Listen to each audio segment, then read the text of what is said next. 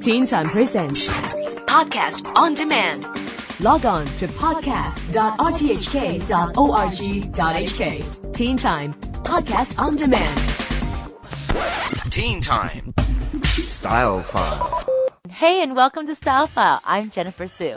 This week we talk about hair extensions, what they are, where they come from, and most of all, how hair extensions are one of the most important secrets of the stars for looking movie star fabulous. Now, have you ever leafed through photos in a magazine and wondered, wow, how did that celebrity get such beautiful flowing hair?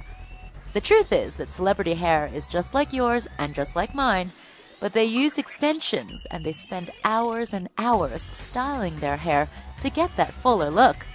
Everyone in Hollywood, from Sienna Miller, Steven Tyler, Lindsay Lohan, Celine Dion, Shakira, Halle Berry, Paris Hilton, Britney Spears, Madonna, and many Hong Kong movie stars use hair extensions as well. So, where does the hair actually come from? Well, much of the hair actually comes from Hindu hair temples in India and also from China. Thousands of women and children visit these hair temples every year to have their heads shaved in a religious sacrifice called tonsuring. Over 2,000 people are willing to donate their hair every day in India because they believe it will bring them good luck and good fortune. Now, this Indian temple hair is a booming business, with temples auctioning approximately 500 tons of hair a year.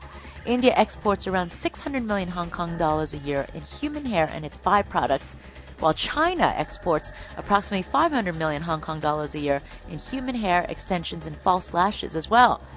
Now, how do you have hair extensions actually put in? Well, it's a very time consuming process, and it's basically a bonding of the human hair onto your own, strand by strand, with the colors blended in so that you can have fuller, longer hair instantly. The advantages are that it doesn't look like a wig, you can't see the bonds, and it looks really quite natural. But the disadvantages are that hair extensions can be quite expensive. A full head of hair and this is nice, nice human hair, could easily run you 10,000 Hong Kong dollars or more for human hair extensions and the labor of putting them in. And that doesn't even include maintenance. Also, the process of bonding, think supergluing each strand of your hair can sometimes damage your hair.